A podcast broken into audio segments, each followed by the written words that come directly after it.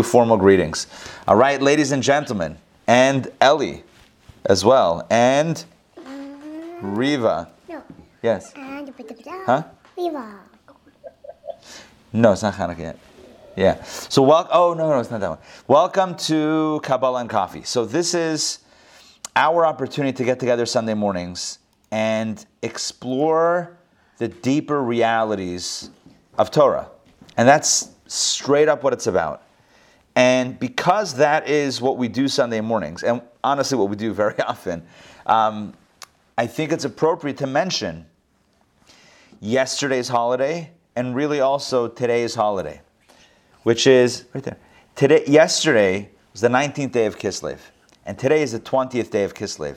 By the way, being that today is the 20th day of Kislev, what that means is, Viva. yes, what that means is that Hanukkah is but five days away. But we're not yet. To, you like Hanukkah?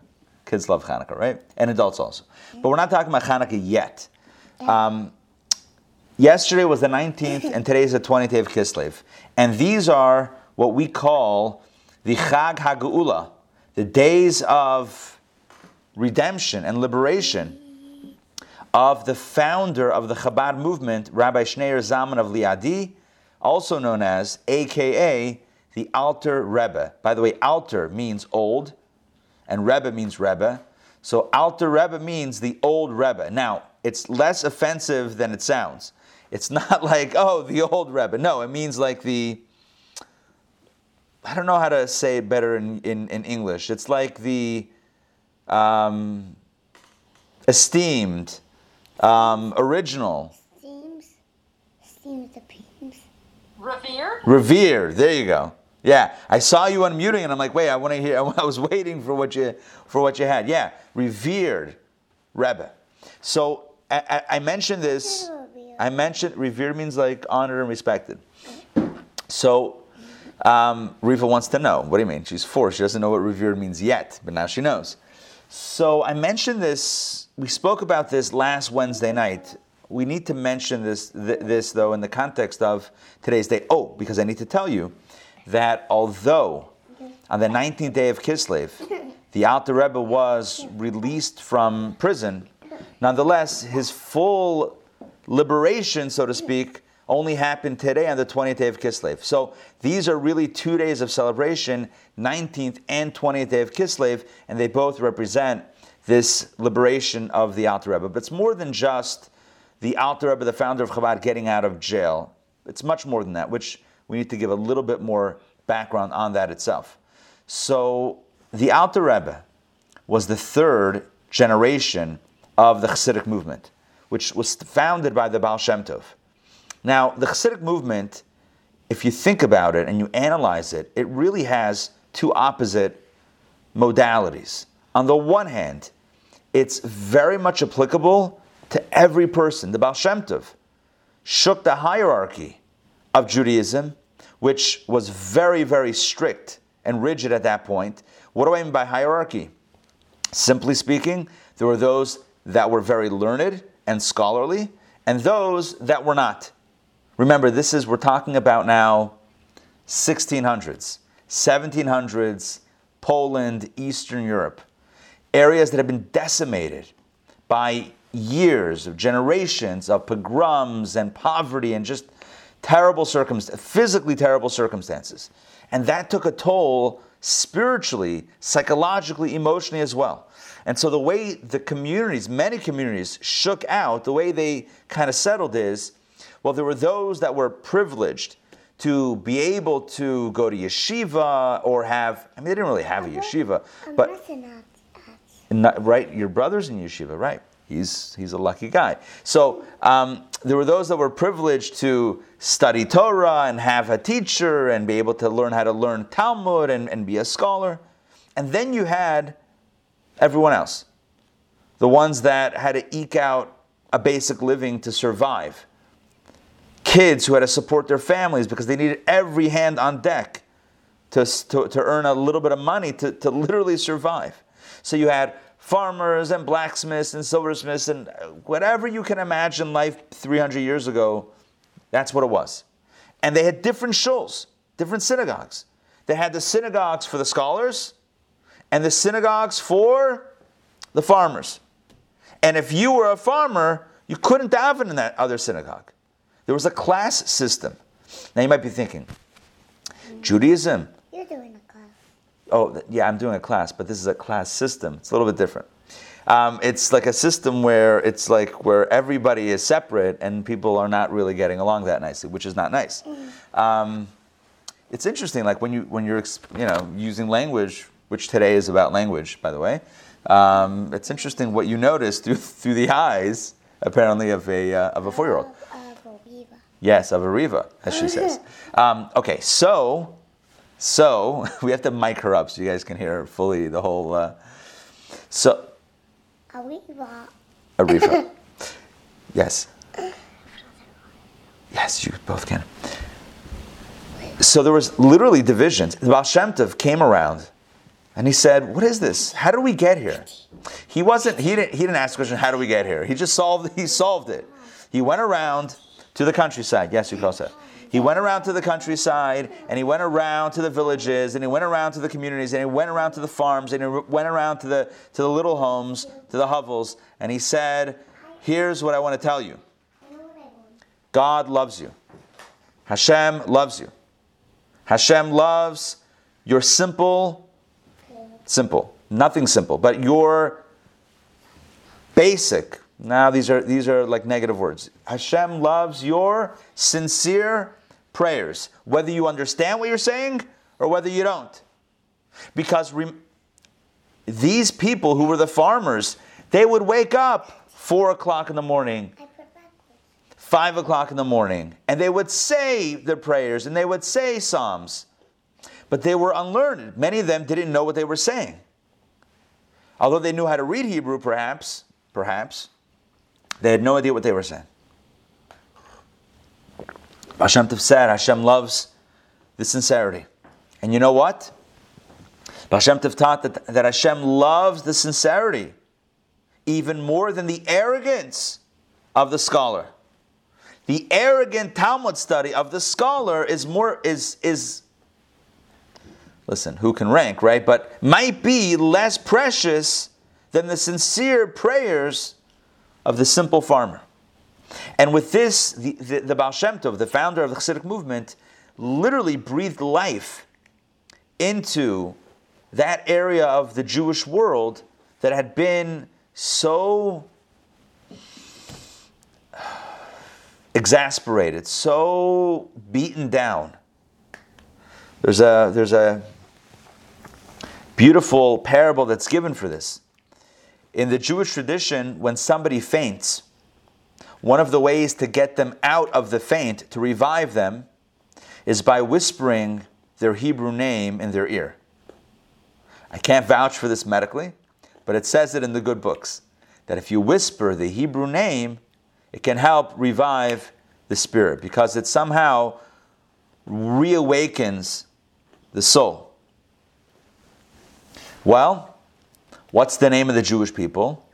B'nai Yisrael, the children of Yisrael, Israel, right? It's the, it's the, that's the name that the Jewish people are called. So, B'nai Yisrael, children of Israel. What was the Baal Shem Tov's name? Yisrael. So, in the Chassidic tradition, it says that Hashem saw that the Jewish people were faint, right? We were in a state of uh, low energy. So, Hashem sent down a soul, God sent down a soul into this world whose name was Yisrael. And by calling that that child Yisrael, this person Yisrael, the Baal Shem Tov, he uh, Baal Shem Tov reawakened the, the spirits of, of Jewry. That's on the one side. So on the one side, the Baal Shem Tov was a champion of the people, a people's person. Everybody is holy, so to speak. On the other hand, on the other hand, the Baal Shem Tov would teach also the greatest secrets of Torah, the greatest secrets of Kabbalah. And it's not a contradiction. Because the deeper you are, the more you realize how connected everyone and everything is. So in the Chassidic movement, you have the two opposites. You have the unmitigated love for the other, right? Untempered, unchecked, boundless, infinite love for your fellow. and also a fierce, a fierce um, dedication and devotion and attachment to the deepest secrets of Torah. So this was the movement that the Baal Shem Tov started. And the Baal Shem Tov started teaching not just everybody the power of simple prayers or, or sincere prayers, but also tidbits of the deepest teachings that were understandable by everybody. This was continued by the second generation of the Chassidic movement, the Maggid of Mezrich, Rabbi Dov Ber. It was continued in the third generation by many Chassidic masters, including the Alter Rebbe, the founder of the Chabad movement. One second. And it was the Alter Rebbe, the founder of Chabad, who was imprisoned falsely on false charges, imprisoned in the year 1798. And in 1798, the charges against the Alter Rebbe were essentially high treason. What were the charges of high treason about? Well, the claim was, first of all, there were many claims, many claims, but the claim, one of the primary claims was that he was supporting the enemy of Russia. He lived in Russia then. Russia was ruled by a czar, by a king, and he was essentially being charged with high treason, going against the king. What was, what was the charge based on? Well, he was supporting Jewish communities in Israel, which was then under the Ottoman rule, under the Turkish rule, and the Ottomans and the Russians were were not uh, were not at peace with each other. They were they were in a conflict, and so these roundabout charges were that somehow the Alter Rebbe, by giving tzedakah to Jews in Israel, supporting Jewish life in Israel, was somehow trying to subvert the uh, the kingdom, the czar, the rulership of Russia. Now, of course, these charges were not, not genuine. Where they came about, how they came about, is the subject of another Farbrengen. But in short, not everybody was on board with the Hasidic movement. People felt that it was dangerous, especially the hierarchy, right? Especially the the um, the structure that had been in place up until now. That the Hasidic movement was basically challenging, and the charges essentially stemmed from some of those circles who were trying to bring down the Chassidic movement. So there was, listen, I don't want to speak negatively, but the bottom line is there was a lot of, um, uh, within our own ranks, unfortunately, some, uh, some, some conflict. But what's the point? The point is the Alter Rebbe was imprisoned on these, again, false charges. The good news is, by the way, the end of the story is he was exonerated 53 days later, fully exonerated of all charges and cleared with, uh, with honor from all suspicion. So that's, that's the end of the story. But I will tell you that, I, and I heard this last night, somebody mentioned to me that the story goes that during the 53 days, he was interrogated. The Alter was interrogated by many, many different interrogators. One of the people that they sent into his cell was a, I don't know if they called it a psychologist, but a psychoanalyst, some sort of psychologist, to assess the Alter Rebbe. And the assessment was done, sponsored by the prosecution. And the, the, the expert psychoanalyst came back with the following re- report that here's a man who has incredible ambitions he desires something or things that he can never achieve. In other words, he has incredible, incredibly high desires and ambitions. And the prosecution said, You see, he wants the crown, he wants to overthrow the czar. That's his ambition. Well, in, in, if you ever study a discourse, a Hasidic teaching by the Alter Rebbe, you know that he says, he writes very often, he said very often, I don't want anything. This is what he said. Ich will, nicht, ich will gar nicht. I don't want anything. Ich will nicht dein Gan Eden. Will nicht dein Olam Haba. I don't want your paradise. I don't want your heaven. All I want is as dich alein. I only want you. He would say to God in a moment of spiritual ecstasy. He would say, I don't want anything else. I don't want your heaven. I don't want your paradise. I don't want your angels. I don't want. Don't give me any any. Uh, don't give me any. Um, any any shiny lights. All I want is you. All I want is essence. That's what he wanted. It's a beautiful expression of, of pure devotion to the source. Um, and that, of course, a human being, can a human being really perfectly connect with the divine essence? No, not with the body, for sure not. So that was, he was a man who, who was striving for something that he couldn't attain, but it wasn't the throne, it wasn't to replace the czar, it was a spiritual yearning. Anyway, I'm giving you a little bit, some of the lore, some of the stories of this, uh, th- this celebration of Yud Kislev. But, but here's where it gets very relevant to Kabbalah, to Kabbalah. And that is that the Alter Rebbe, notwithstanding some controversies on the ground, the Alter Rebbe understood one thing that if he found himself in prison, there was a spiritual cause for it. Because nothing just happens on the ground. Nothing, like Joseph, we're about to start this week, the Joseph story in, in our cycle of Torah study. Um, it's the Torah portion of um, Miketz, right? Um, not Miketz. This is uh, Vayeshev. Vayeshev is this week. So Vayeshev, we read about the story of Joseph.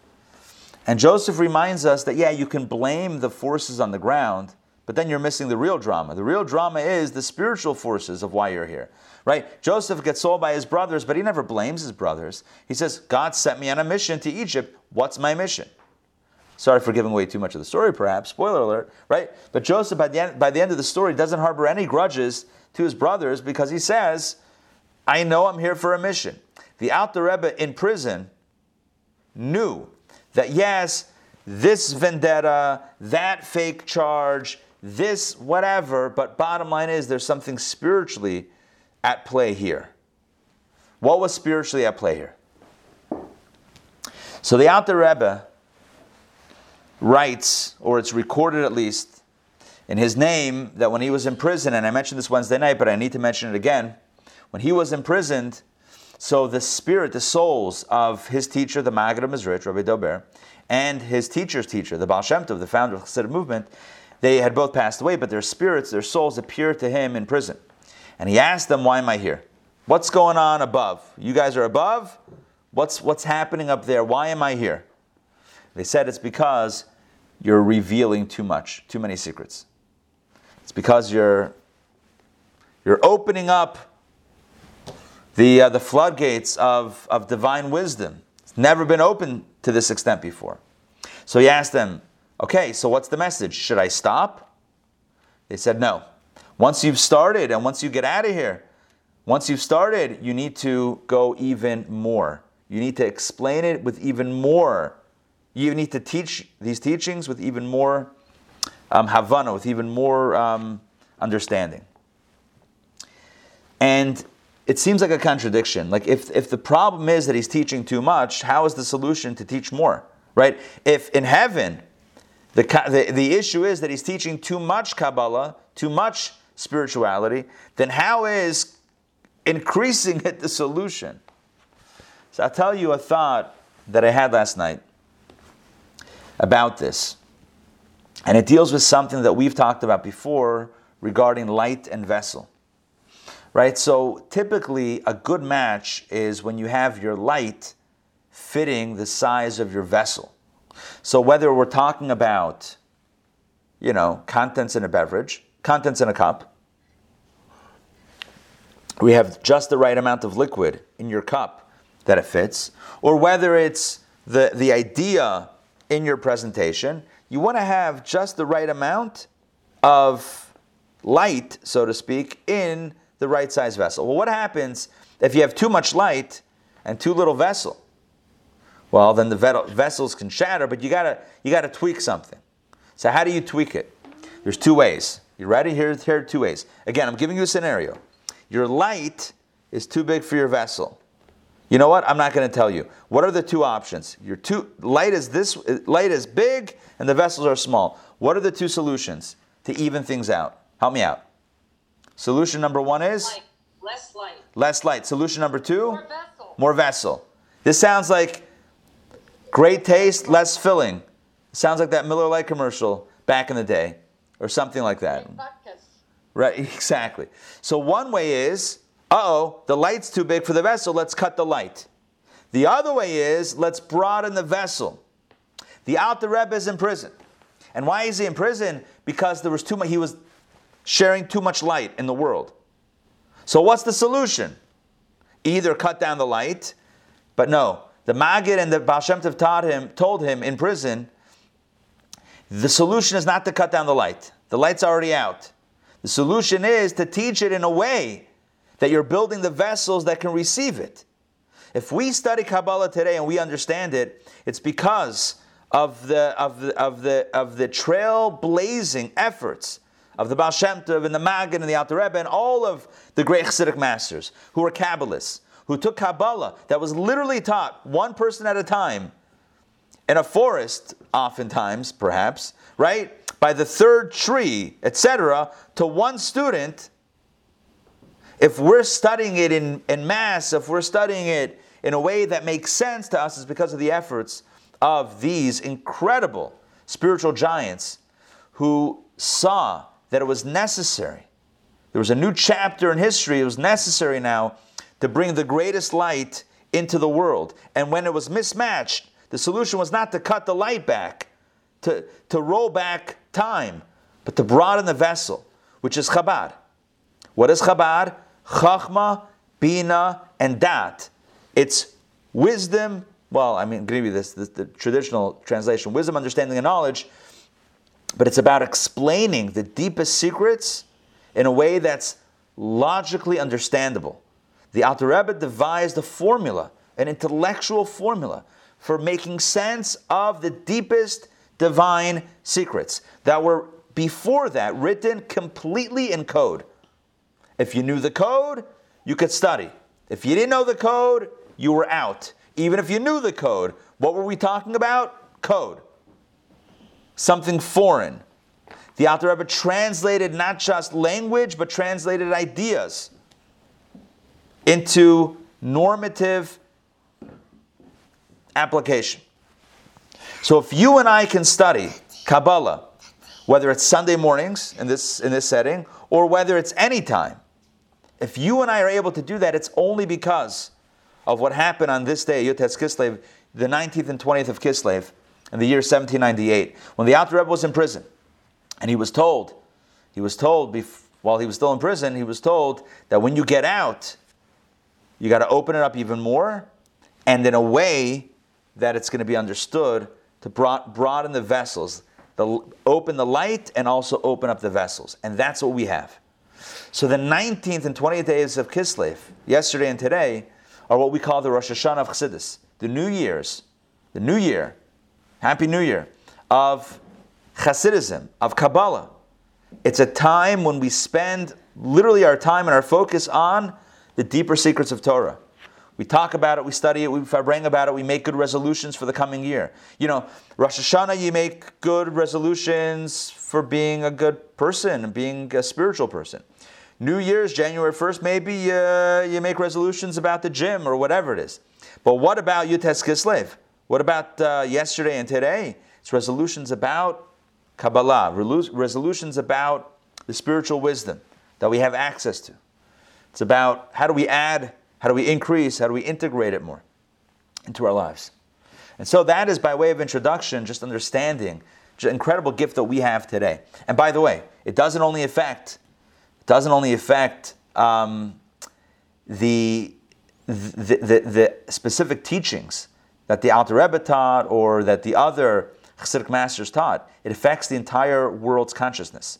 There's, a, there's an incredible um, discourse that our Rebbe taught back in the 60s, 1960s, um, where he says, essentially, where he says that, ah, what is Kabbalah? Kabbalah is the soul of Torah.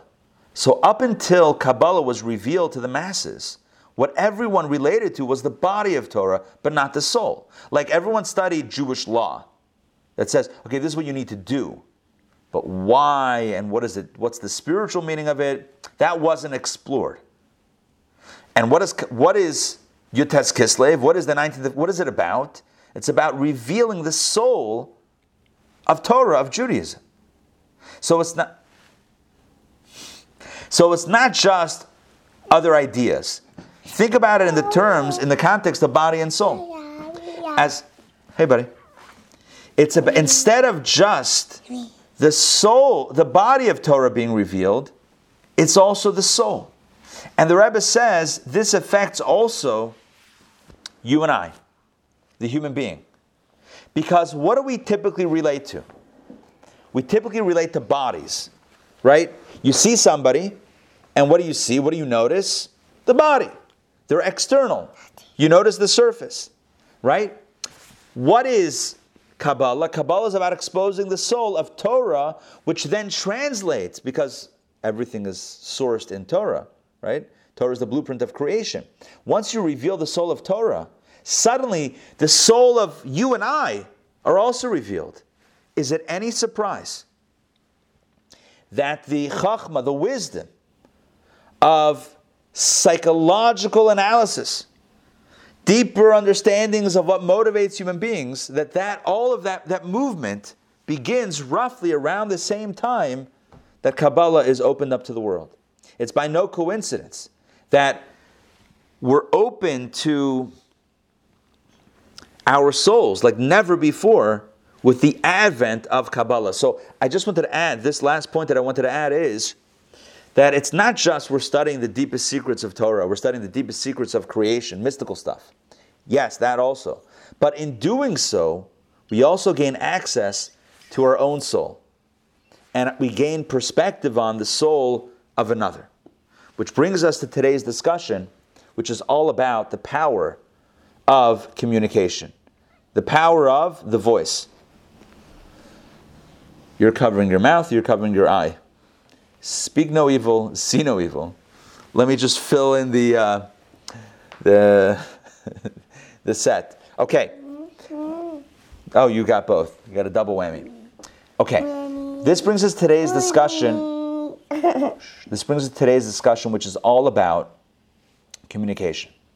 Now, Kabbalah speaks about primarily two things: God and us.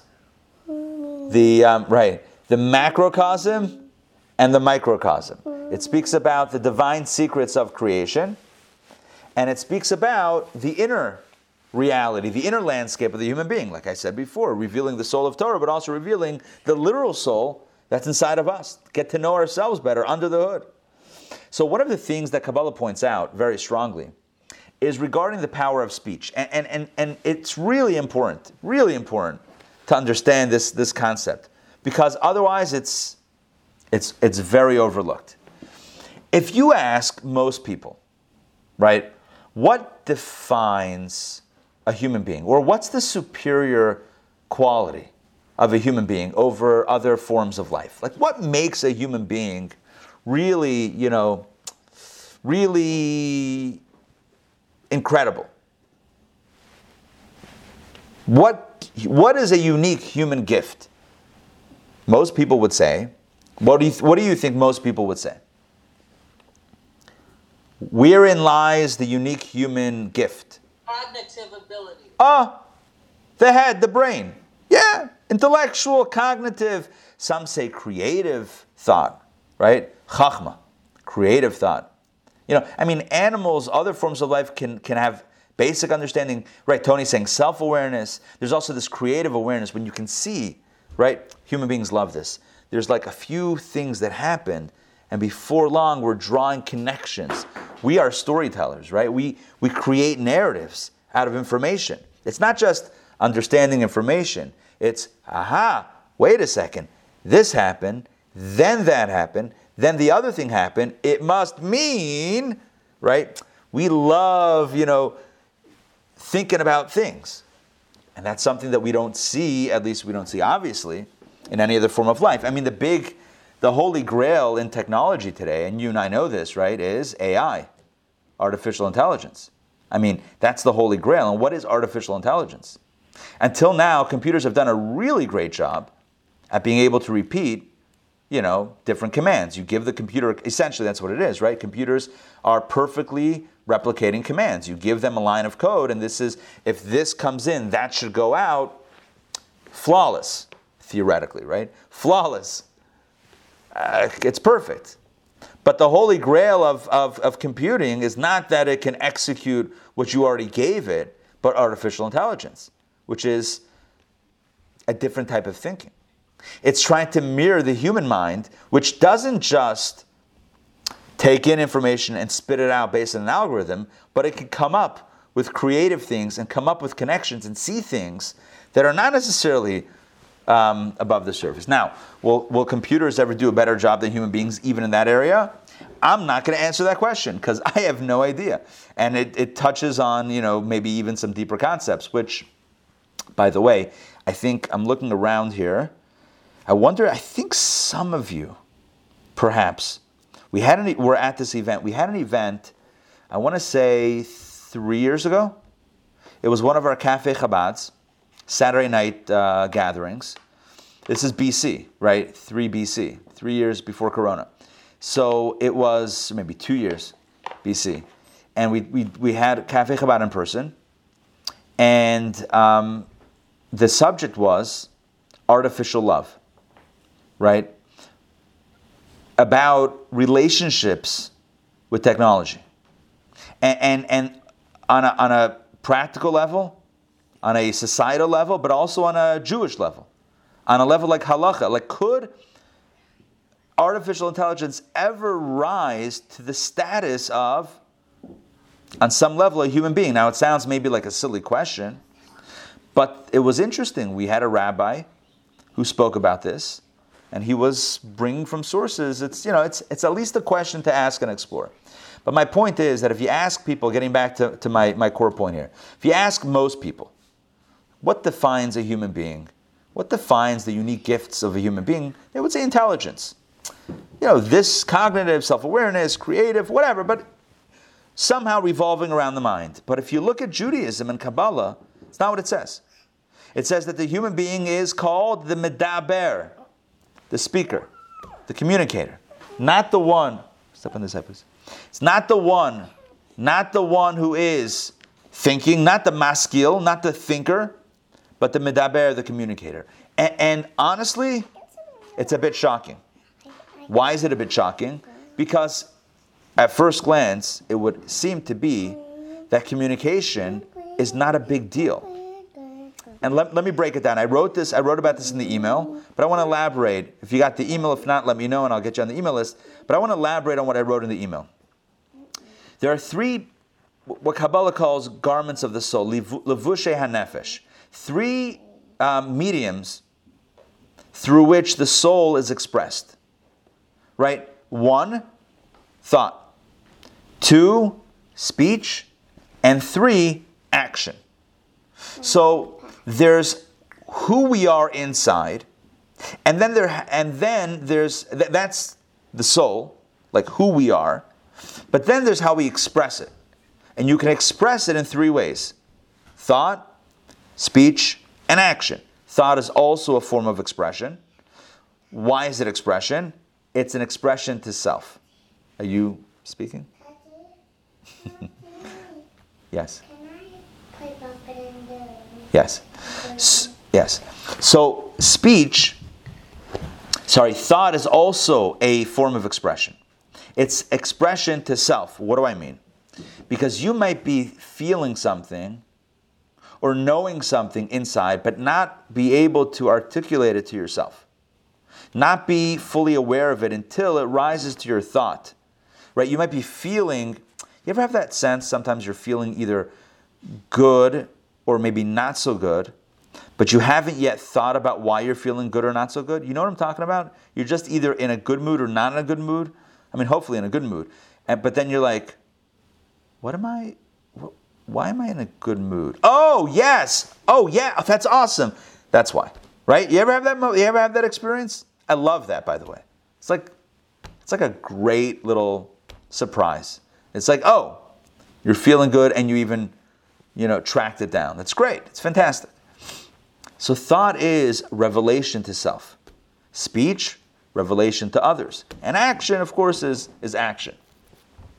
But most of us would say that the first and the third garment of the soul, th- um, thought and action, are the most important. Because thought is where you think and you're creative and self revelation. It's like thought is where it's at internally. And action is what makes a difference in the world, right? Action speaks louder than words. Action is king. We live in a world, the world that, that we that we exist in, according to Kabbalah, is called Olam Ha'asiyah, the world of action, right? It's not about intentions; it's about action. So, either the first or the third garments are the most important. We would we would think, ha, think, right? So, thought is important, and action is important. What about speech? Speech is like this middle child, right? Speech is, you know, Marsha, Marsha, Marsha. What is speech? Speech is little Brady, Brady, Brady. I'm saying Brady in my head, Brady brunch, but they weren't eating. Yeah, Brady bunch. Yes, little Brady bunch reference there. Might as well listen. We're looking at at, at the uh, the squares. They were so ahead of their time. So look, it's it's kind of the middle garment that gets like yeah speech. Speech is not creating anything, and it's not doing anything. It's just sharing ideas, and that's important. But it's not as important as coming up with the ideas, and it's not as important as implementing the ideas. I mean, again, let me let me just define what I'm saying. Thought is creating the ideas, and action is implementing the ideas. What speech? Oh, I have a good idea. I'm telling you about it. what, so what's the big deal about speaking? Right? Seems to be like the lowest on the totem pole. But what Kabbalah says is, on the contrary, it's actually the highest. Let me explain why. But first, let me reiterate what I said before that human beings are called the medaber, the communicator. And if we're called the medaber, the communicator, that means that speech, dibur, right? Medaber means the one who speaks. Dibur, speech, is the highest. Because we're not called the maskil, we're not called the intellectual ones, nor are we called the, I don't know what the right way to say it would be, or nor are we called the action ones. We're not the thinkers and we're not the doers, we're the speakers. That's what we're called in, in Kabbalah. We're called the, the, the, the speaker. Why? Here's what Kabbalah says about, about speech. And this is absolutely relevant. First of all, it's always relevant. It's relevant to the times we find ourselves in. It's relevant to the 19th of Kislev. It's relevant also to our text that we're studying. Why is speech so sacred? Speech is sacred because speech, like no other power, reaches the essence of the soul.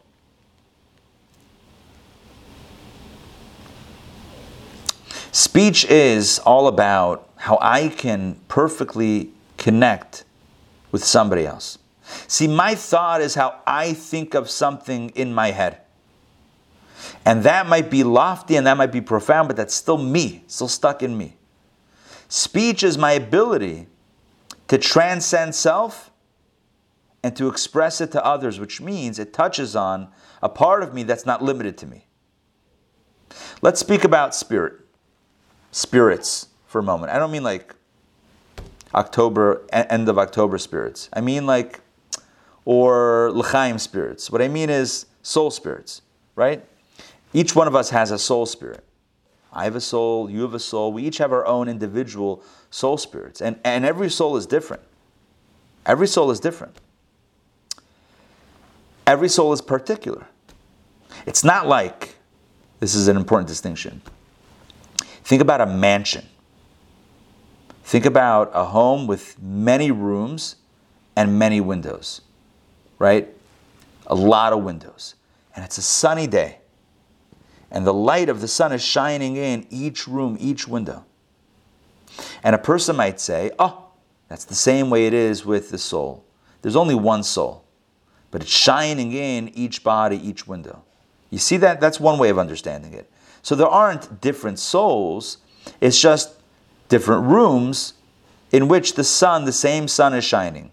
Does, oh, does what I'm saying make sense? Yes? One might think that? Yeah. So just like there's one sun, but it's shining in, it's just shining, but it goes into every room through every window. One might say there's one God, one source, one soul, and that's shining into every person. But that's not what Kabbalah says. Kabbalah says that every soul is a unique soul being that also is connected universally and collectively, but also has an individual aspect to it as well.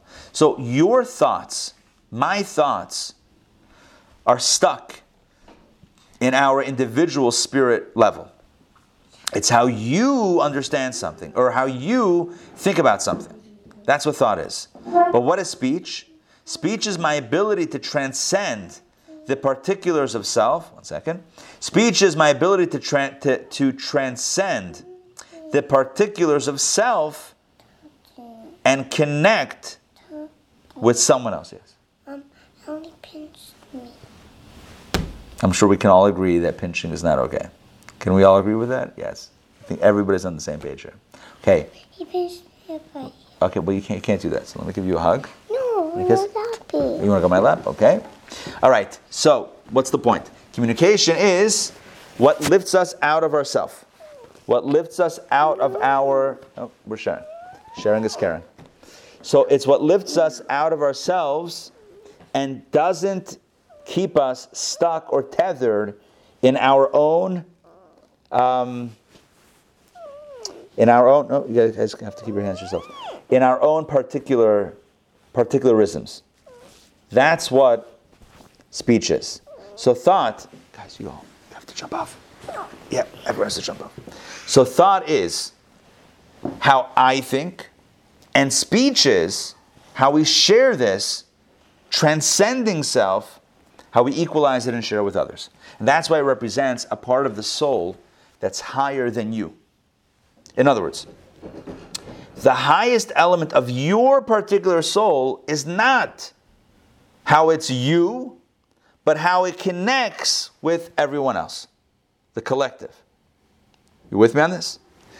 The highest part of our souls is not how it speaks to us, but how it speaks to others, quite literally, and that's the power of speech. That's the way it's explained in Kabbalah. So Kabbalah says that speech is the power, our manifest ability to transcend the particulars of self and to share openly and freely with others. That's why there's power in speech. Let's talk about the power of speech. In other words, I just gave you the Kabbalistic understanding of why it's powerful and what it means, but let's talk about the, the expression of that. How do we, where do we see speech's power? I'm going to give you a few examples. Number one, when you're thinking something in your head, it could be unclear. When you speak about it to someone else, what happens very often? You gain clarity. Well, that doesn't make sense. If speech is just merely conveying what you know to someone else, how are you gaining clarity when you're speaking? What's the answer? Because speaking is triggering the deepest part of your soul. And when you trigger the deepest part of your soul, you can open up new vistas of insight, of wisdom. So again, when you have lack of clarity in your own head, you're confused about an issue or it's complicated and you're not really sure about something, and you speak it over with somebody else, suddenly it can refine your own thought. Speech can add to wisdom. Let's speak about emotion. You're feeling something in your heart. You're feeling something, whether it's love or something else, and you speak about it. Speech typically, typically magnifies the emotion. When you're, when you're upset about something and you speak about it, more often than not, you're getting more upset about it. Now I know that therapy will say, therapists will say, it's good to speak about things. And I'm not doubting that. But what I am saying is, it says in Kabbalah that the antidote to anger is silence, not speaking about it.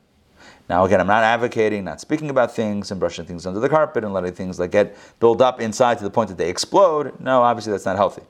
But at least in the moment, speaking about something is not always the best way to reduce a feeling because speaking about things, feelings, magnifies, expands the emotion. give you an example. Let's say you're upset about something that somebody did to you. It just doesn't feel, you know, it's just, uh, it doesn't feel, didn't feel right. You feel like, you know, a little bit hurt, a little bit upset, a little bit, you know, whatever it is, whatever it was, whatever it is. You speak to somebody about it. And while you're speaking, you realize how bad it really was. Ever ha- has that ever happened to you? Right? As you're speaking, you're like, you know what? it's even worse than I thought. They, this is not, and this is not even the first time. And before that, and you start creating all of these things, all these connections and all. And before you know it, what started off as a little grievance, a little, you were upset a little bit. Now suddenly it's a big, huge war, right? What happened? You spoke about it. And what does speech do? Speech is an accelerant and a magnifier. Speech is steroids. It takes ideas and expands and clarifies them, and it takes emotions and expands on the emotions. Speech is not a passive delivery mechanism. I wrote in the email, speech is not DoorDash. Uh, maybe I wrote that it is DoorDash, whatever. But today I'm telling you, speech is not DoorDash.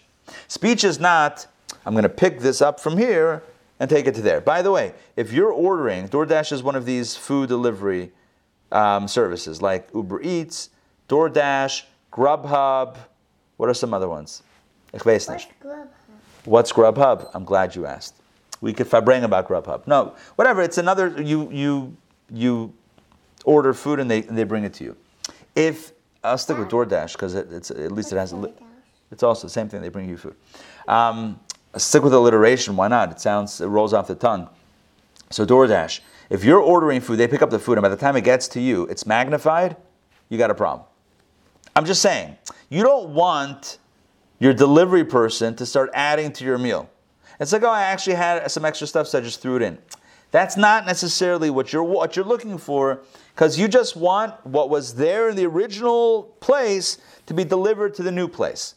So we typically think of speech in the same way. Speech is delivering an idea. Like if we when when we were at Florida, we wanted food, but they didn't know where we were. Yes, yes, this is true. So here's the deal.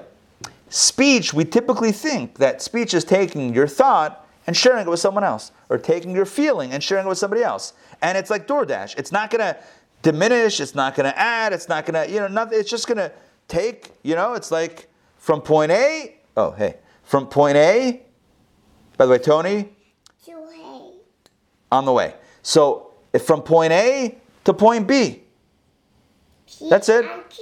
right? It's it's just moving from here to there. But that's not what speech is. Speech is started off like this. By the time it got there, it's bigger, it's deeper, it's more clarified. You had an idea in your head and you spoke about it with somebody else. You didn't just transport an idea from inside your head to someone else's head. By the time you're done, the idea is a new idea. It's an expanded idea, it's a deep idea, it's a profound idea, it's an exciting idea. It was confusing before, now it's clarified. An emotion, you're not just taking this emotion and moving it to someone else, sharing it with somebody else.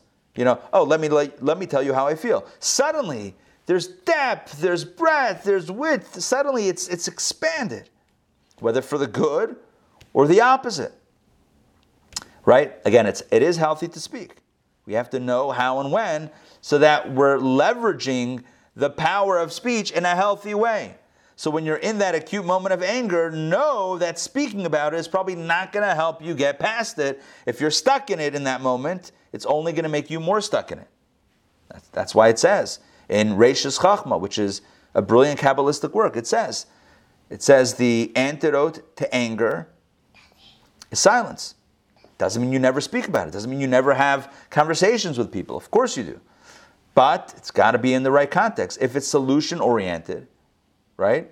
Then the speech is going to help the solution. If it's anger oriented, the speech is going to help the anger be magnified. Speech is what is speech? It's like who was that guy with the beans? Was it Jack? Jack and the Beanstalk? Yeah, although I don't remember the details of the story. It like expanded really quickly. Yes. Or like orthogrow, like pff, whatever that is. Or those commercials used to be. Right? Speech does that. It's the, it's the sauce, it's the stuff that you, you, you put on, and next thing you know, everything is expanded, everything is, is much deeper. That's the power of speech. And we have the opportunity to utilize it, second, for the good or for the opposite, but it's powerful. Speech is powerful. So, on one level, and this is what Kabbalah says, on one level, speech is even more powerful than thought, and speech can even be more powerful even than action, which is why human beings are called the medaber, the speakers. We are the communicators. We are the ones who can share, and by sharing, we can connect, we can get outside of ourselves, and when we do that, we touch on the greatest core of our being, and that magnifies and expands and deepens everything. So,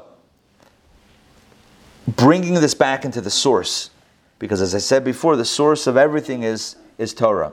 There's a specific power to reciting verbally, speaking out loud words of Torah. So let's understand the mitzvah of Torah study. There's a mitzvah to study Torah, which, by the way, we're doing a great job this morning so far. So we're all we're all uh, we're all uh, doing some good Torah study. Here's the point: when it comes to Torah, sorry, Torah study, there are two elements. They're saying the words of Torah, and then there's understanding what you're saying.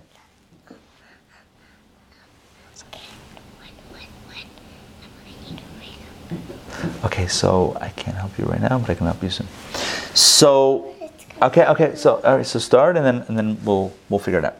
Um, so the let's get back. So Torah study. There's two parts of the mitzvah. One part of the mitzvah is understanding it. One part of it is saying the words. Now, one might think when it comes to studying Torah, saying the words is like why is that important? The most important part of Torah study is to understand what you, understand the Torah, right? It's a it's an intellectual understanding. But now, based on what we just described about the power of speech, hopefully we, you and I can recognize that there is a particular power in in saying the words of Torah, even when we don't understand them. This is called Korah Batorah, reading Torah It doesn't mean reading from the Torah necessarily in synagogues, you know, when we read from the Torah, but it means speaking words of Torah, irrespective of whether we understand them or not. There's value in speaking words of Torah. That is infinitely valuable. Why? Because again, the power of speech. One second, one second. And I want to share with you what it says in the good books.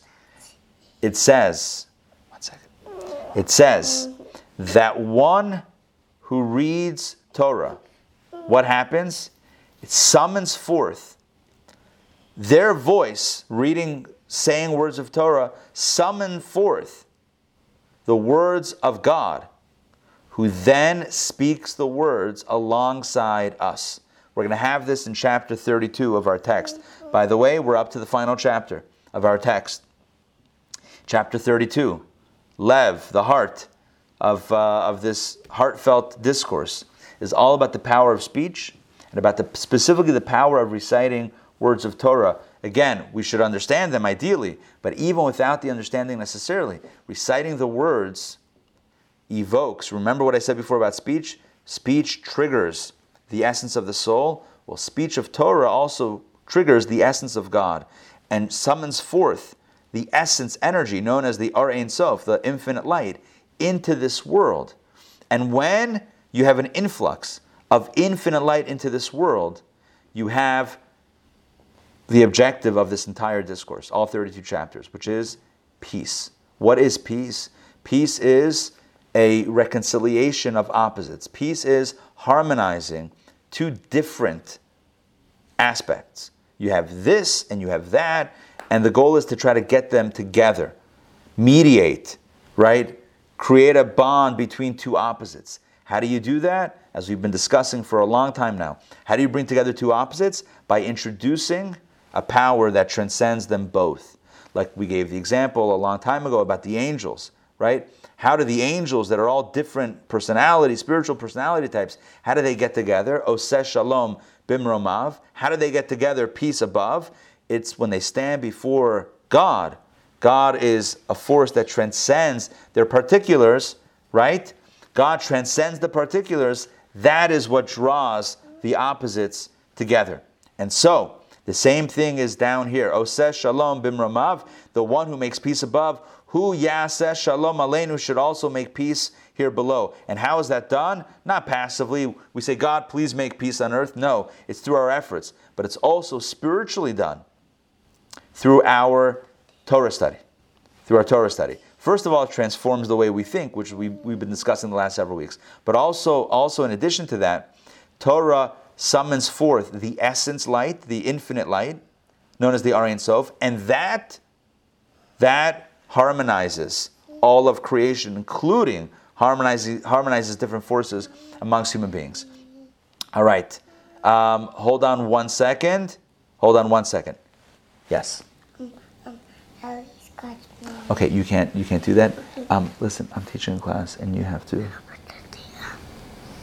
very quickly because people are waiting. Um, I know, but it's it's it's ten thirty three and I'm a little sleep. So go in there. Go there. I give you permission. Okay, and we're back. So, all right.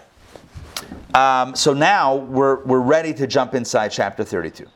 Just to summarize the intro, we spoke about the day, the 19th and 20th day of Kislev. We spoke about Kabbalah. We spoke about the transformation. And we spoke about not only the light, but also expanding the vessels. We spoke about the power of speech, understood by Kabbalah as touching on the infinite, on, on the on the um, the source of the soul that transcends even the particular self of soul. And we spoke about the power of speech vis-a-vis Torah study.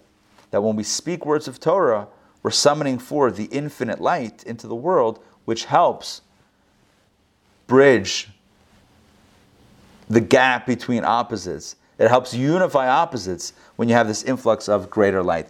And as you and I have discussed before, it's bringing two things together is always a product of a higher influence.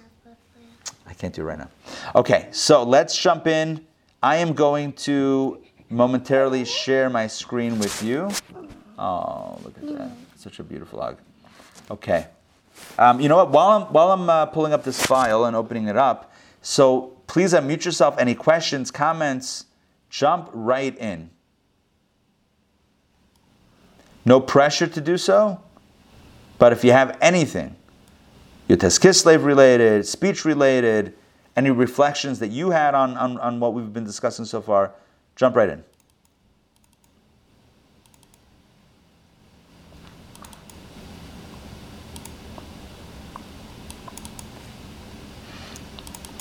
Okay.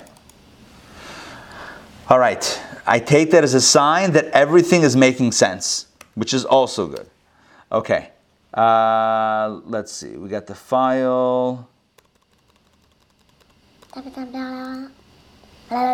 Bum, bum, bum, bum. Okay. Reva's giving us dramatic background music, which I love. Okay, here we go. Sharing my screen. Okay, let's jump in. By the way, want to say welcome to, let's see, Danielle. I don't think we had a chance to welcome you. Welcome. And Toba, welcome. I've mentioned you before. All right, and of course, everybody here is, it's great to have everybody here. Okay, let's jump in. Let's jump in. This is uh, chapter 32, page number 70. If you have the book, um, then you can look at it there. Otherwise, follow with me along on the screen, please. All right, here we go. The Lord, oh, this is, okay, before we start, this, this quote is from Psalms, Psalm 145, also known as the Ashrei prayer, because we recite it a few times every single day. Psalm 145. It says, Karov Hashem, l'chal karav, l'chal asher yikru'u be'emet. It says, the Lord is close, now, now inside. The Lord is close to all those who call upon him. And then it says, to all those who call upon him in truth. So it's just kind of shortened over here. The Lord is close to all those who call upon him in truth. Now, if you just stop right there, just, just that one first line, at this point, you should know what that means. The Lord is close. The essence is summoned when we call upon him, when we articulate the truth, which is, we know Torah is synonymous with truth. So when we say words of Torah, that's what summons God, and that's what he's about to explain. I.e., to those who call back inside, to those who call upon the essential being of the Ein Sof, by means of the above described supernal delights in the truth of Torah. In other words, when is God close? It's when we call forth, when we summon forth the Ein Sof, the infinite essence of God. How do we do that? By, through the Torah, which is the supernal delight. We spoke about that a few weeks ago, the idea of divine pleasure in Torah. And Torah is also truth, it's pleasure, it's truth. And that's how we summon forth God, the closeness of the Ein Sof. This is the meaning back inside. This is the meaning of studying Torah lishma. What does lishma mean? It means for its own sake. So, before we go any further, before we continue with the um, comma and the em dash, which is probably not grammatically uh, whatever, should have one or the other. But here's the point. Before we go further, let me explain this phrase, and I'm going to highlight it here, called Torah lishma. Torah for its own sake. So we can study Torah for any number of reasons. We can study Torah because, I don't know, we were kids and we're sent to a Torah school and we're studying Torah because that's what they study. Okay, that's one. You can study Torah because you want to learn and you're interested in the wisdom of Torah. Great. You could study Torah because you want to be a scholar. Great. You could study Torah because you want to be respected. Ooh, okay. Or you could study Torah for its own sake, not for your sake, for its own sake. That's the highest level of studying Torah. See, any personal agenda means that you're studying Torah, but you're really doing it for you. You're doing it for you to know, for you to understand, for you to be wise, for you to be a scholar, for you to be honored, or whatever it is. It's for you. And that's okay. I mean, that's not a bad thing. It's still, you're still studying Torah, but it's not the highest level of Torah study. What's the highest level? When you're doing it altruistically. In other words, for its own sake. Get, let me stop sharing for a moment and give you an example. Right? Let's talk about helping someone else out.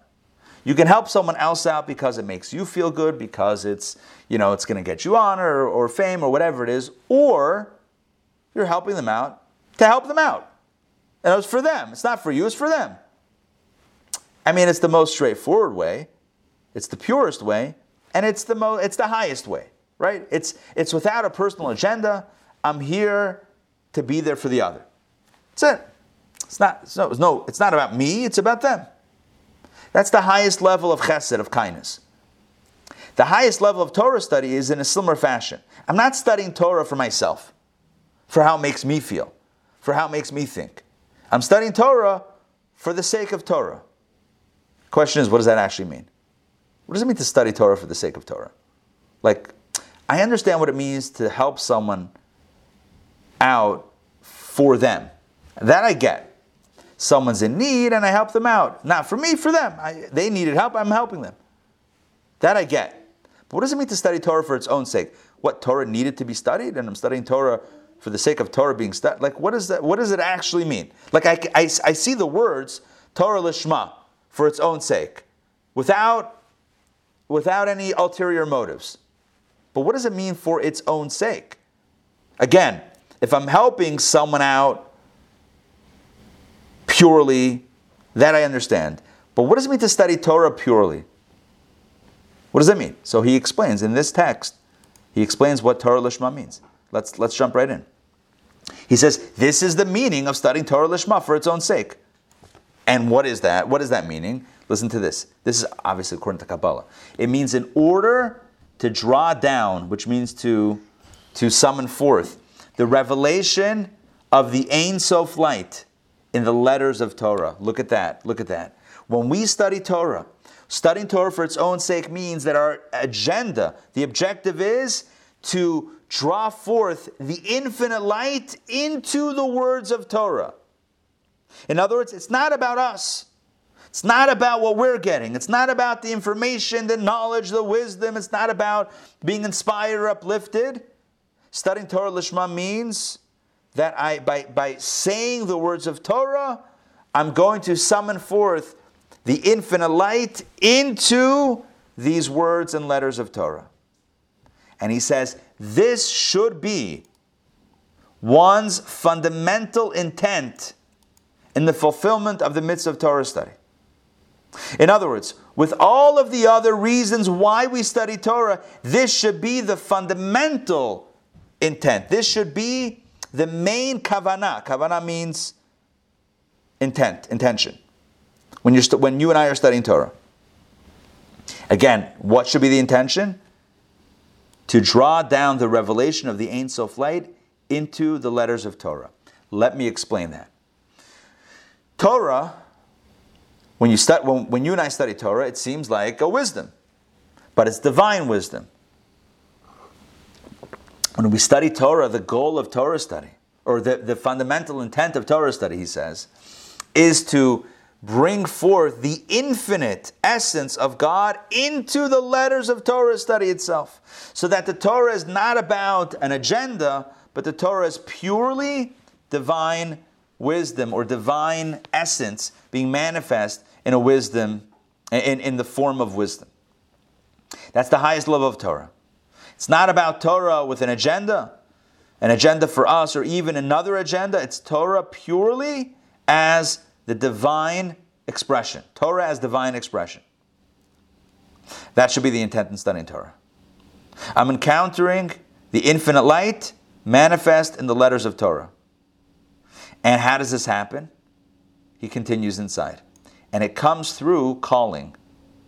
And he, the reason why he, um, he uses the word calling in, in, in quotation marks is a callback to the opening verse of this chapter, where we said, The Lord is close to all those who call upon him in truth. L'chal asher yikru'uhu. Kara, those who call upon him in truth. So what does it mean to call? So he says it comes through calling. What is calling? I told you this before. Reading and studying the written Torah and the oral Torah. So how do we bring, how do we fuse the infinite light into the letters of Torah? How do we bring the infinite energy of God into Torah and by and and and by virtue of that also into the world? By reading and studying both the written Torah, i.e., five books of Moses and the other works of Scripture, and the oral Torah, which includes everything else, including Kabbalah. As the sages have said, look at this whoever reads and studies the written Torah and the oral Torah, the Holy One, blessed be He, reads and studies opposite Him. So even the act of reading, and also the act of studying, but even the act of reading, this is what this is where the power of the voice comes in. Even the power of reading has the ability to cause God to also read and then study opposite us. When we read and study, God reads and studies opposite us. And what that means is that us projecting, articulating words of Torah brings forth, summons forth this light, this infinite light into the experience, into the Torah, and into our space. Similarly, he says, it is written, I love this. I love this verse. This comes from Psalms also, 121. Hashem tzilcha. God is your protective shadow. What does that mean? God is your shadow. So, i.e., just as a shadow follows the movement of an object, so too when a Jew studies studies God, studies God studies opposite him or her, right? So here's the deal. Just like a shadow which perfectly follows the person, the person's movements, and it's not a separate thing. It's like an automatic result of the movement when there's light is that you see the shadow. The same thing is true when we study Torah. When we study Torah, God studies opposite us. In other words, right next to us. It is also written, so we have now two verses. The first verse was from Psalm 145. The Lord is close to all those who call upon Him in truth. So when we study Torah, we are calling upon God and making God close to us. That's one. We have this statement whoever reads and studies uh, Torah, God studies, reads and studies opposite Him. We have this idea God is our protective shadow. That's actually three things already. And he brings another proof text. It is also written, sorry, highlighting too many things. It is also written. This comes from Genesis, from the story of Jacob and Esau with the blessings. The voice, so of course you remember the story, right? So Yaakov slash Jacob, right? He goes in to take his brother's blessings. His father can't see. His father is, uh, his eyes don't, don't aren't able to see. So he dresses up in the clothing of his brother, puts on skins that make him feel nice and hairy like his brother to take the blessings. So his father says, speaking to him, he says, I don't get it. The voice is the voice of Yaakov, but the hands are the hands of Esau.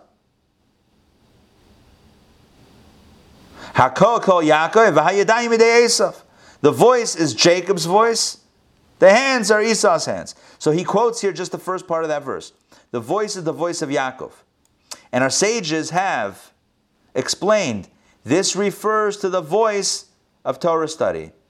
Right? The email subject was the voice. This refers to the voice of Torah study. Hakol kol Yaakov. What does it mean? The voice is the voice of Jacob.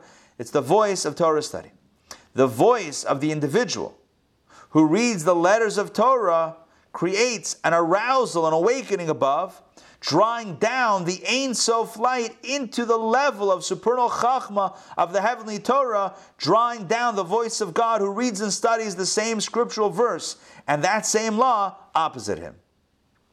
If you ever want to know what happens mystically when you study Torah, this is the ver- this is the sentence that you probably want to read and meditate on. Right? The voice of an individual who reads the letters of Torah, and notice he doesn't say here studies, who just reads the letters of Torah, just reading, articulating with, with the voice the letters of Torah, creates an arousal, an awakening above. In other words, stirs and triggers the heavens, and what happens? Draws down, summons forth the Ein of the infinite light into the wisdom, supernal wisdom of the heavenly Torah. And then that triggers downward further the voice of God to study opposite, nearby the person who's studying Torah. You could be sitting at home by yourself, studying Torah, and our sages are telling this to us, and Kabbalah is telling this to us that you are not alone. When you study Torah, God is studying Torah with you. Kabbalah would say, which reality of God, so to speak, which dimension? The essence. You're not just getting some, you know, you know, manifestation of the divine force that does this, that, or the other. No, no, no, no. This is essence of God. The Ein Sof light, the infinite light is summoned forth into the wisdom of Torah that you're studying right now, and God is therefore right, right there sitting opposite you. It's powerful. So in the revealed parts of Torah, it says, in Nigla, the revealed parts of Torah, it says that when you study Torah, God is studying Torah by, right nearby. But Kabbalah adds, what are we talking about? The infinite the essence, the infinite essence of God, the Ein Sof light, which first is, is fused with, the, with the, the wisdom of Torah and then comes down into the Torah study. I just need to explain what this means practically. What this means practically is that when you and I are studying Torah, we're not just studying a wisdom, a philosophy, right? We're not just studying, you know, Jewish wisdom, Jewish ideas. It's the infinite essence of God being manifest in wisdom that's accessible to us. That's a different meaning. It's not just getting ideas. You know, wow, nice ideas, oh, beautiful Jewish philosophical ideas or spiritual ideas. That's not what Torah is. Torah is the infinite essence of God manifest in supernal wisdom of Torah, which then triggers down to the wisdom that we study. That's what it is. God and His Torah are one. God is Torah is one with the divine essence. Torah is unified with the divine essence. So when we study Torah, when we become unified with Torah, Torah is unified with essence. Do the math. If A equals B and B equals C, right? So A equals C. Right? Is there a, is there a name to this formula? A equals B, B equals C. So A equals C, or is it just obvious? It's not the Pythagorean theorem, right? That's a squared plus b squared equals c squared. Correct? Did I get that right? I think it's just identity. Identity. Yeah. By the way, it, it also uh, it's also um, it also uh, need more coffee. Yeah, it also presents itself in um, in uh, in in in Jewish law. If when it comes to loans, it's called Shibuda de Reb So if Ruvain owes Shimon $100 and Shimon owns, owes Levi $100, so Shimon can tell Levi, go to Ruvain. Does that make sense? Even though Shimon borrowed from Levi, and Levi could say to Shimon, I'm going to you, there is a construct by which, you know, A and C, the first and the third parties, can connect directly without, without the, uh, the other party inside. Anyway, the point is like this that you are studying Torah, the wisdom of Torah. But the wisdom of Torah is not just wisdom, it's essence of God. So then you are getting the essence of God. A equals B, B equals C, A equals C. So you're sitting down at home. It's on a, a quiet uh, morning. And you tell yourself, you know what? I'm going to study some Torah. Maybe because of Yud Tes Kislev, Chaf Kislev, 19th and 20th day of Kislev, maybe you're going to take a resolution today to make sure on your own, on your own, in addition to all the classes that we do, in addition to that, on your own, you're going to spend 15 minutes a day studying some sort of Hasidic, uh, Hasidic ideas. Going to go to Chabad.org, you're going to go to podcast, whatever, however you're going to do it, you're going to study on your own 15 minutes um, Jewish mystical teachings, Hasidic philosophy, etc. And you're thinking, okay, it's going to be interesting, it's going to be innovative, it's going to be, you know, thought provoking, it's going to be, you know, inspiring and rich and informative. Yeah, and it's and it is all of the above. But don't forget what we're learning now. It's more than that. It's more than just, you know, these tangible benefits. It's the essence. Torah is all of Torah. He, he, we just studied it. The written Torah, the five books of Moses, as well as the oral Torah, including Kabbalah, right? All of Torah is connected and unified with the essence of the Ein Sof, with God's essence, pure, infinite essence. So when we study Torah, we're not just getting wisdom. There's a lot of wisdom in the world. It's not just I could study this wisdom or Jewish wisdom. It's not just wisdom. It's the essence of God that's being manifest in the wisdom. And when we study it, it's not just ideas, it's essence. It's grabbing onto the essence of God in the only way, the only handle that we have. Because how else are you going to hold on to God? right? Good luck. Good luck catching God. But God gave us one tool, one way to do that. God put, invested his essence in the wisdom of Torah. Second, God invested his essence in the wisdom of Torah, made the wisdom of Torah understandable to a human mind, and then allows us to understand it, integrate it in our mind, and by virtue of that, the next thing you know, our minds are now connected with Torah, which is connected with the infinite essence, and now we've brought God's pure essence into the world. That's the real meaning of the power of Torah study. Let's get back inside the text because we're right in the middle. Yes? How does prayer interact? Prayer is a movement from below to above. Torah study is primarily a movement to bring down from above to below. Does that make sense?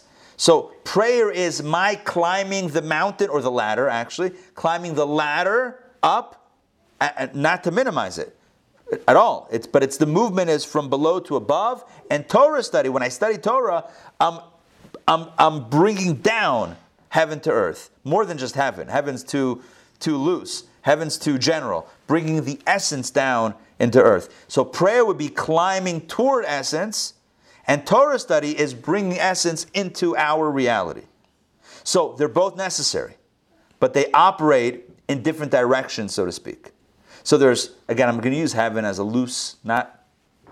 I don't mean to like make it too, you know, general, but there's bring down, bring heaven down to earth, or elevating earth up to heaven, right? So there's two different, two different directionals uh, that are happening here. Rabbi, I have a different question. Sure. So, for those of us who are still mastering Hebrew, does this work if we read Torah in English?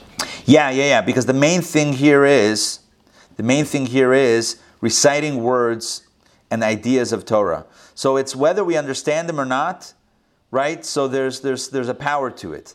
So when it's when you're dealing with a different language, you know, assuming that it's true to the original, assuming that it's true to the original, um, assuming it's a decent translation. So what you're reading and studying is in fact is in fact Torah, and that gives it its authenticity.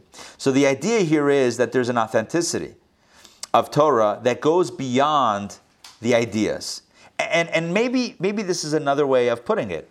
You have la- you have kind of like, yes, no, you can't. No, sorry, too much, too much of that stuff. No, not no more. Nope, no more sugar. Um, you're asking for cookies in case anybody wants to know. No, no, I'm cutting you guys off. Um, okay, so here's the deal. Um, think about there's like the wisdom and the code itself, right? If you notice, it's like the letters of Torah. It's like the actual letters. And I understand your question. So, do the letters have to be in Hebrew or also in English? Start with the English. In other words, it's still the letters, it's still the code. It's the code, you know, in a different language, but it's still the code. So it's almost like when we understand it, there's a risk of us limiting the whole experience to our particular application. It's like, oh, this is what it meant to me today. And that may seem like to us sometimes like the whole thing that we're doing, the whole purpose. But when you study Kabbalah, you realize, we study this, you realize it's not just about me and what I gained from it. It's about summoning forth the essence into Torah, into the world. And that's that's like a greater, that's kind of bigger than just what I'm getting from it. Let's continue inside. This is, this is, this constitutes the enclothing of the Ein Sof light in the voice of Torah. Look at that. You're taking the Ein Sof, the infinite light, and and putting it in, so to speak, the voice, the voice again of Torah above, i.e., the Torah at the level at which it is His delight. And this is the meaning, he says, of who, quote, getting back to the verse that we started this chapter with, um, God is close to all those who call upon Him. So this is the meaning of who call upon Him, i.e., Him, meaning His essence. And how do you call upon divine essence? How do you summon forth? How do you dial God's essence? It's with the truth of Torah, because it says um, God is close to all those who call upon Him in truth. And so when we study Torah, which is the Torah of truth, that is how we summon forth the infinite essence. This is the meaning of Lishma, studying Torah for the sake of Torah. For with this reading, God reads and draws himself into the Torah at the level of supernal delights. So this is not studying Torah because we want insight or we want understanding or we want inspiration. This is studying Torah to bring God into the Torah and into the world. And what does this do? What does this affect? And by the way, this certainly accomplishes much, although it's not the intention, but it accomplishes much. What does it accomplish? Peace, which is the whole purpose of our discourse. Peace and stopping the fighting, stopping the animosity, stopping the, the, the jealousy and the hatred and the anger that people have for each other for no reason. For no reason. The whole discourse is based on this notion of baseless hatred. Remember that? Talked about that. Uh, the, at least the first half of the discourse. I mean, the whole thing is still about the same theme. It's called sinas chinam, baseless hatred. It's like I don't, I don't, I don't like you. I don't get along with you. Why? I just, I just, we just don't get along. Why not? So according to this, the final chapter, there's still another paragraph after this. So we're not, uh, we're not, we're not closing it out yet. But what, what he's saying here is at the end of the day, at the end of the day, the reason for the disunity that exists amongst us is because we're missing the essence, which is the ultimate peace creator, peace generator. And how do we bring the essence? It's through Torah. Bring Torah into our lives creates the platform in which peace is attainable. So let's continue inside. This certainly causes peace among the hosts of above, which is the union and joining of the Yud and the Hey of Chachma and Bina. Talked about that a lot in the past, so that they may be called two friends which who never part. Chachma and Bina are opposites. Chachma is creative, Bina is analytical. The goal is to fuse the two together so that they're friends, that they see the same, they're on the same page. Chachma and Bina, yin and yang, right? They can't get along. Absolutely, they can. Absolutely. When you draw down the infinite light into the space of Chachma and Bina, Chachma and Bina get along.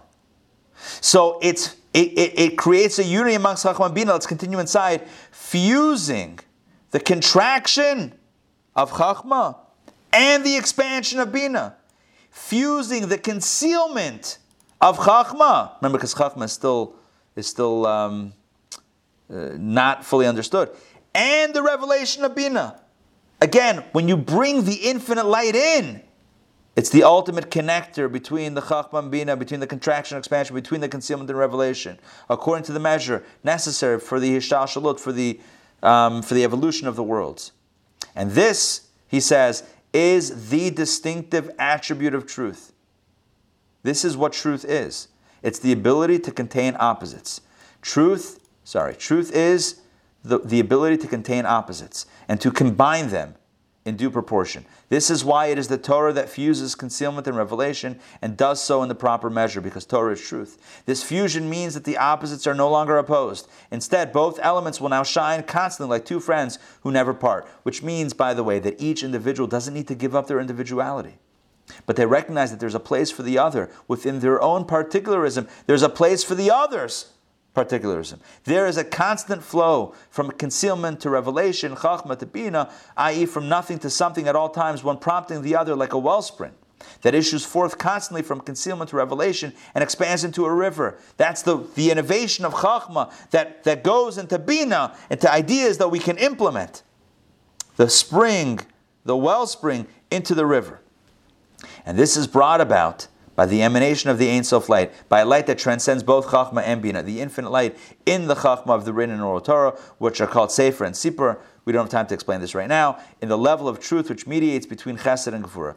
This is what is meant by the phrase, who call upon him in truth, specifically the truth of Torah. So, what is the bottom line? The bottom line is that when we study Torah, even when we just read the words of Torah with our voice, we're summoning forth the Ein Sof light, and the Ein Sof light is going into the Chachma, the wisdom of Torah.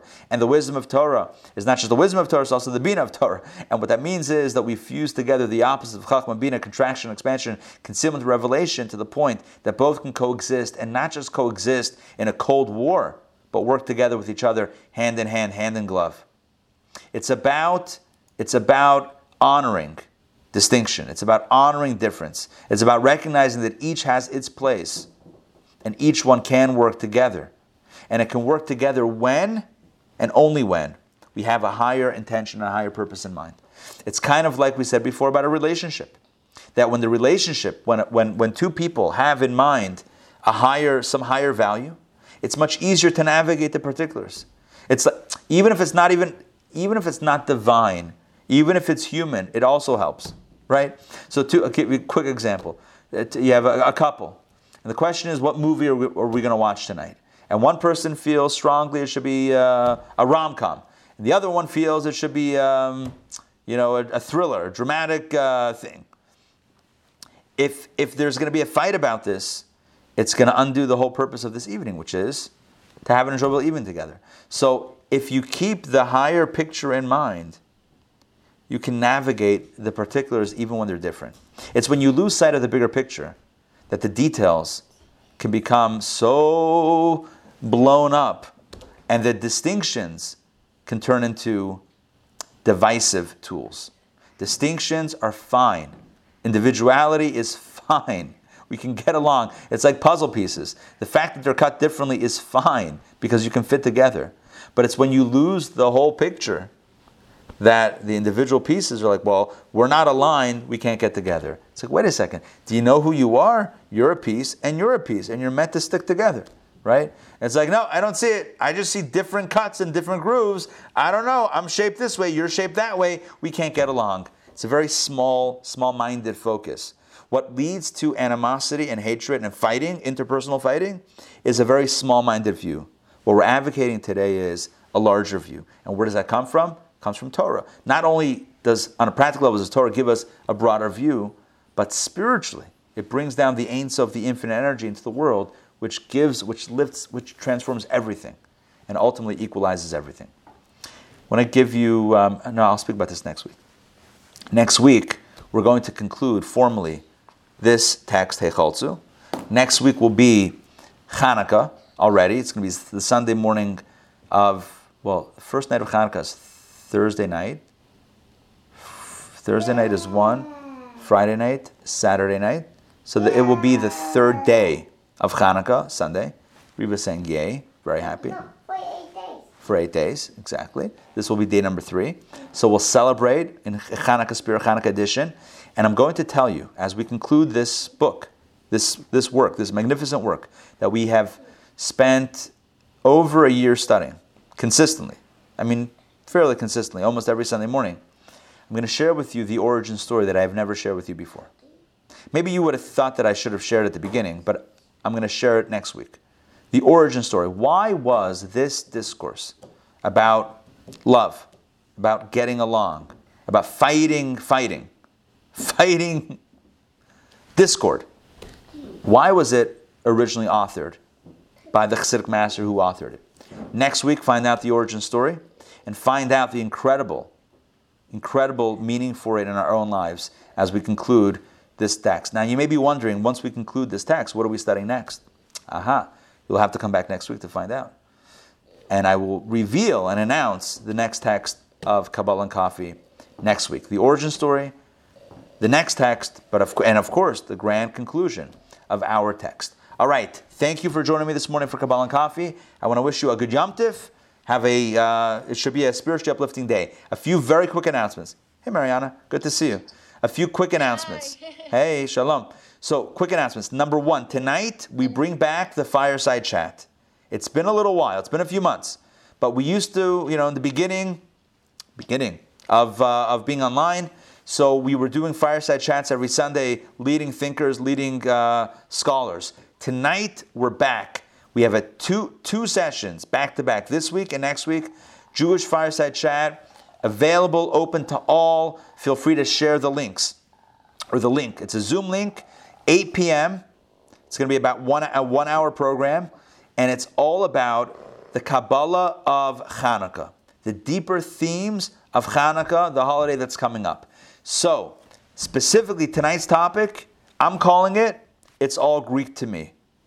It's all Greek to me. But what I mean by that is what the Greeks didn't understand. What was the issue that pitted Hellenism against Judaism that caused the conflict that led to the story of Hanukkah? What was the conflict between the Greek way of thinking and the Jewish way of thinking? Join me, join us tonight.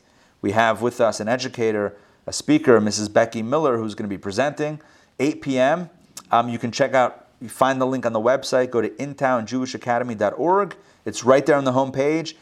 Jewish Fireside Chat. It's like a chair with a menorah in the background. Click on it, and it's got the Zoom link right in there. So join us tonight at 8 and, and spread the word. Tomorrow night, we have our Hanukkah jewelry workshop. Yes, get your Hanukkah jewelry ready. Um, Donna's going to be leading the workshop. We're going to be having a, uh, a Hanukkah um, online cele- pre Hanukkah celebration and schmooze and discussion and exploration. That's tomorrow night also at 8 p.m. Check the website for more information. A special announcement. Oh, two, two more announcements. Tuesday night, we're launching a brand new Talmud course. If you've wanted to study Talmud, if you've studied it before, or if, you, if you've never studied it and you want to jump in, four part series on the Talmud. If you're wondering what the Talmud is, then you definitely want to study Talmud. That's for sure. If you know what it is, you definitely want to study Talmud. Either way, you definitely want to do it. Tuesday night, 8 p.m., Rabbi Mendel Jacobson, a Talmud scholar, is going to be leading the course. Jump in. Again, check the website for details. Final announcement is Saturday night. Saturday night is this uh, next Saturday night will be Hanukkah also. And I forget which night or day. It's, but it, it'll be during the holiday. Hanukkah celebrates the ancient miracles of salvation in Israel. what we're going to do is we're going to talk about modern miracles in Israel and the Iron Dome, the Iron Dome missile defense system. So I secured the top chief engineer who built the Iron Dome missile defense system in Israel. You know, that's the system that shoots down the rockets when they come in into the airspace, shoots them out of the sky. 2,500 rockets have been shot down in the last 10 years. could have done untold, I mean, who knows how much, God forbid, damage it could have done.